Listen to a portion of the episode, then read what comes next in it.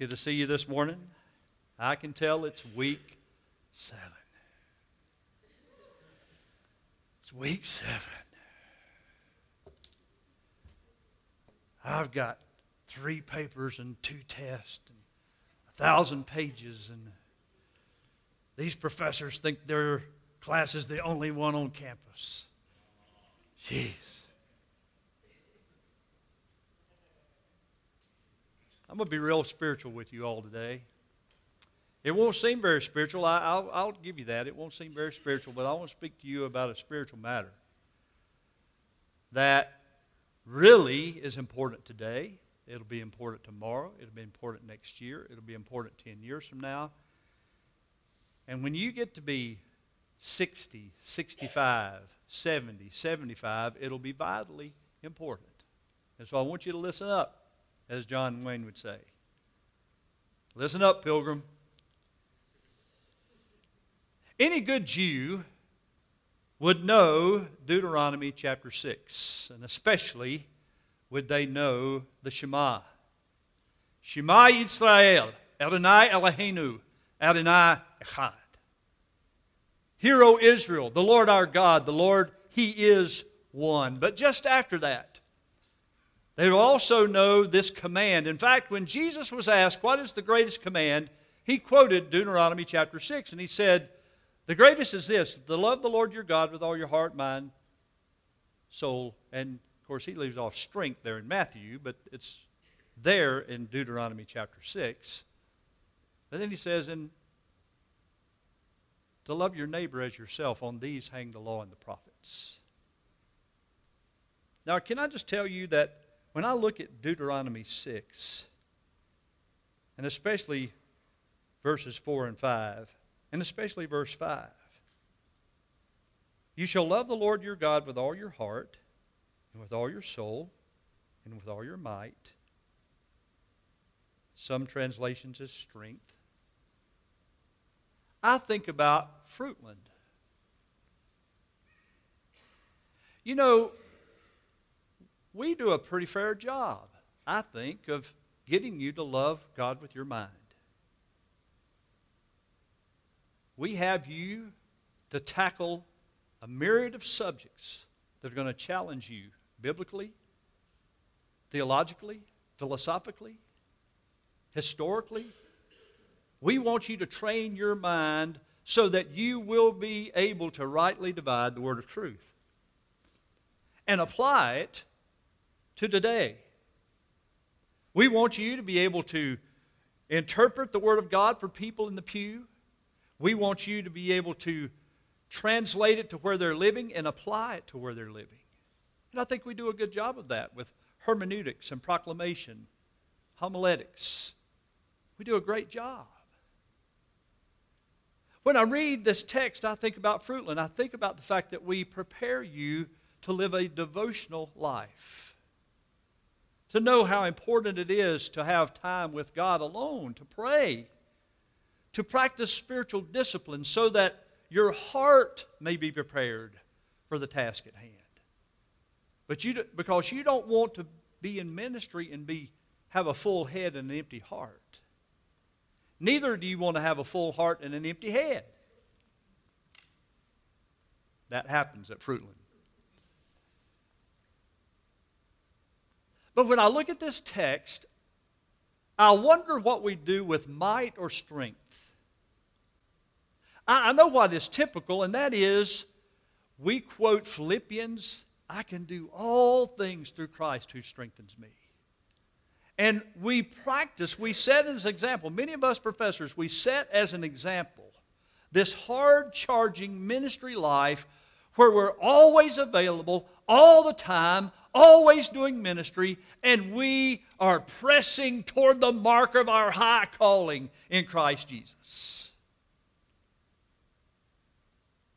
And I'm not sure, here's where I want you to listen up, that we do a very good job of teaching you self care. Do we? Mighty quiet. That's uneasing. Here's what I'm talking about. What goes into this word strength or this understanding of might? You know, I know it's another application, but Paul talks about it over in 1 Corinthians when he talks about the body being the temple of the Holy Spirit. I know the context, but I think it still applies. That your body is the temple of the Holy Spirit. We're to, it, has been bought with a price. We're to, we're to take care of it. And can I just tell you, in these United States, we don't think about taking care of our bodies as a spiritual exercise. And it very much is. You see, for many of you, you're, you're, you're a lot younger than I am. And I would like to see you last a long time physically. But if we don't begin to, to teach you self care, that's not going to happen. You know, David, I don't know about you, but for a lot of those formative years, a lot of the guys who were famous in the pulpit, they were not in good shape. They were not in good health. Many of them have fallen over dead, just like that. It was a, it was a tragic thing to see when they could have, if they had practiced self care, perhaps, I mean, there's no guarantee for any of us. But perhaps if they had practiced self care, they might still be among us ministering the gospel of the, the Lord Jesus. And so here's the thing that's not going to seem very spiritual. I want to I want to cover just a few areas of your life where you need to take note, I believe. You might say, well, I, you're about like a reformed smoker.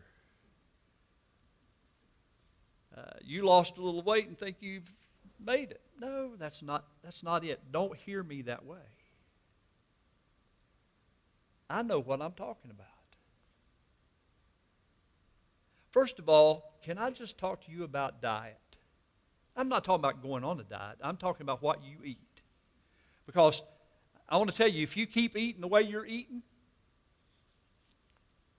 it'll show. You'll be the sum of everything you've eaten. Quickly. You might say, well, that's not a spiritual exercise. Is it or isn't it? I mean, do you eat to live or live to eat? There's a question. One thing I found out in a hurry, I know I'm not a big guy. I never have been. Well, I, I was a little larger than I am now, but I was a really, I weighed 150 pounds soaking wet. My dad and my uncle were huge. I could out eat them any day of the week. I could throw down, buddy. My grandmother would cook just to watch me eat and then have me clean up the pans. And I did that and didn't gain an ounce. But you know what I found out? You can't eat all those calories when you get older. So if you can eat like that now, enjoy it because it won't last. And you need to watch what you eat, the calories you take in, because it's going to add up over time. And can I just tell you this the, all of these hip replacements and knee replacements, you know what they're really, why they're really happening? Is because the human body was only made for so much weight.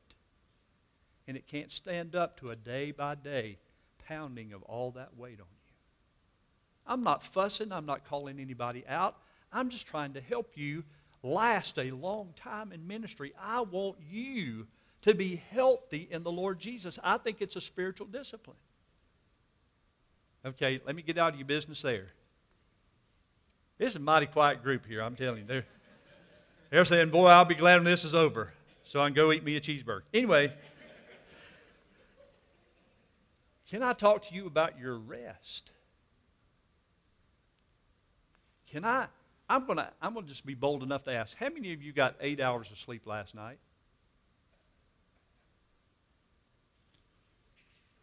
Not many. I know how it happens. I mean, time gets eaten up in a hurry. You get with the guys and you play a video game. Then you want to go out to eat. Then there, there's a ball game that you want to watch. Then uh, and all of a sudden, and you got homework to do, and then all of a sudden it's midnight, and you know you've got to get up at 5 o'clock. If you, uh, it hasn't changed. I just, I just read it the other day. It hasn't changed. Those who know what they're talking about say that human beings have to have eight hours, and you can't catch up on the weekends. You need to establish eight hours every day. Now, listen, I've been around some folks, Kenneth Ridings, when he was alive, say, I, I, I, don't like to, I don't like to sleep, I might miss something. I mean, he'd sleep about four hours a night and then couldn't stand that because he had to be up reading or studying or figuring some stuff out.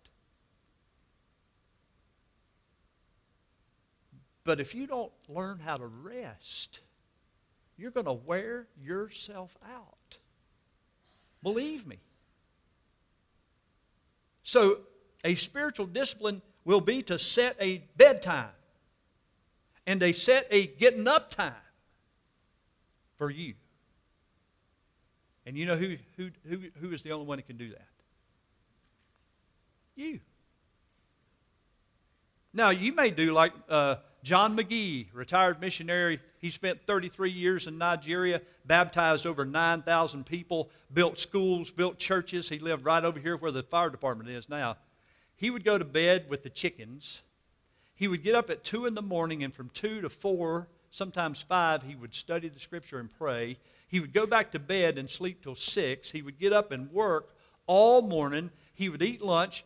And in Nigeria, because it was so hot, he and his wife got used to taking an afternoon nap. In some cultures, they call that a siesta. They would sleep for a couple hours in the afternoon, then he'd get up and work all, all afternoon and evening, and then come home, have supper, go to bed with the chickens. And I want to tell you what, he could out, in his 80s, he could outwork most any man I've ever been around.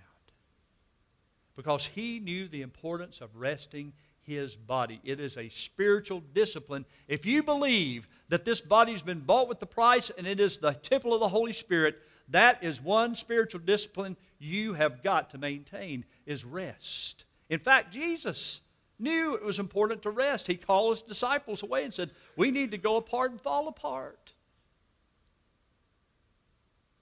You might say, "Well, I'll feel lazy."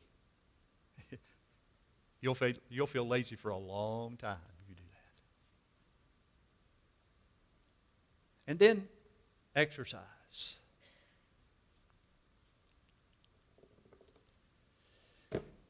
Boy, that just gets pushed right out the door, doesn't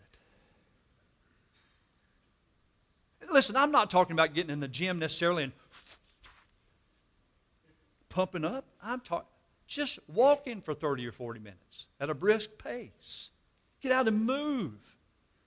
Make your heart beat, make your lungs operate.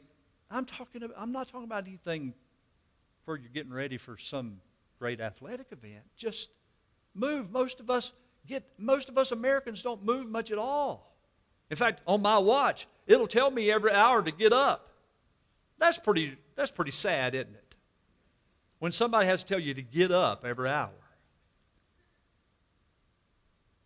I want to tell you, you would do yourself, your congregation, your family a world of service if you will get out in the fresh air, put everything else aside, and just go and get some exercise and fresh air.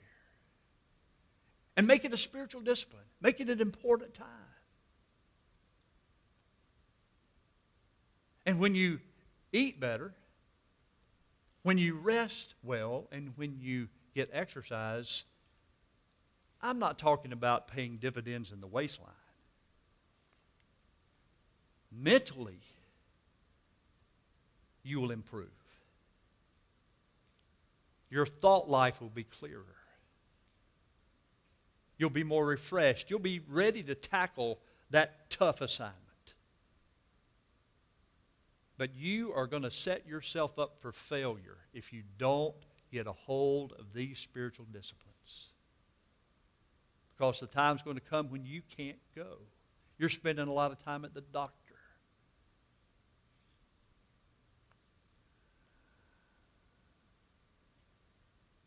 And your ministry will be diminished because years before, you didn't begin a regimen and spiritual discipline of self care. Love the Lord your God with all your mind, soul, body, and strength. Can I ask you a question? How are you loving God with yourself? How am I loving God with myself? You might say, well, Mike, can I, can I just call time out? I, I agree with my pastor. I'd rather wear out than rust out. I'd like for you to live a long time for you can really wear out rather than fall apart. Or, Mike, I, I'm just a hard charging guy. Hey, do it your way, but there'll come a time when you'll say, you know what? That guy was right that morning. As my grandmother would have, she told me time and again, bless her heart. Said, Michael, if I'd have known I was going to live this long, I'd have taken better care of myself. Don't get there and say, man, I wish I'd have taken better care of myself because it's not a selfish thing. I want you to hear me. What you're hearing maybe is you're saying selfishness. No, this is Hear, O Israel, the Lord our God, the Lord He is one, and I'm His. And I have a duty to take the best care of this that belongs to Him that I can. That involves my diet, that involves my rest, it involves my exercise. It will make a difference in your ministry.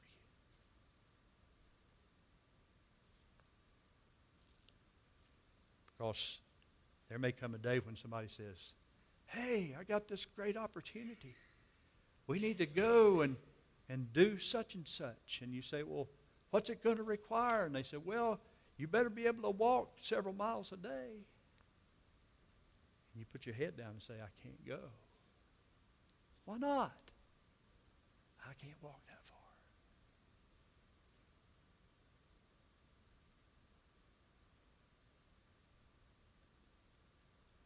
Now, this has not been the sermon that you typically hear here. But can I just tell you from one traveler to another, one pilgrim to another? I, I read in 1 Timothy, I, I see when Paul introduces himself, he introduces himself kind of as a, the first generation Christians and he's writing to the second generation. And he's telling Timothy some things he needs to know. We can tell you all day about the Bible and theology and church history and hermeneutics, but if we don't help you with some of these basic things, we have failed in what we need to do. Now, I know you get some of this maybe in some classes here or there when you have a discussion. But I wanted to tell you directly so that I would know that somebody took the time to help you know about this area of spiritual discipline and how it can help you. You might say, well, Mike, you know, I'm already kind of down the road and it, you know, it, it, it's showing on me. It's, I can feel it and all that. What do I do? You begin you begin. In faith, you begin. Saying, God, this is the way it's been, but this is not the way it has to be. I'm going to commit this to you and ask that you would help me to take better care of myself so that I can minister for as long as you'd have me to minister. I, I know some of you are going to say, hey, I like that, but let me tell you, I'm going to eat that cheeseburger because I might get hit by a car this afternoon hey, d- don't deny yourself some good things. I mean, you read in the scripture, God didn't, He didn't chastise people if they had a big festival and ate a lot of food and celebrated. The bad thing is that we Americans think we can do that every day. And you can't. So have the pecan pie, or pecan pie, whichever you say, and uh, you know, have the have the dressing with the turkey in. Do all that. But be disciplined. And I'll promise you, it will make a lot of difference in ministry. Amen. The other thing it will do, it will establish a far better testimony before the world. I'll promise you. Let's pray. Lord, we have heard. We don't like it because it, it kind of cramps our style. We, we're, we're that, that person who enjoys life and just grabs it with gusto and just goes on. But Lord, uh, as that preacher said a long time ago, there's payday someday, even there. So, Lord, help us. Our days are numbered, and yet we don't want to number them any more than they are. We, we don't have that effect on ourselves. So, help us to watch our diet. Help us to watch our rest. Help us to maintain our exercise. That we might be the best us we can be for you. It's not, it's not about us, it's about you. We want you to be able to use us in far greater ways than we can ever imagine. And we want to set ourselves up for success to be able to do that. Thank you, Lord, for this time. No, it hasn't been a rousing sermon, but I believe it's been the truth. And I believe that you'll use it for your glory. In Jesus' name.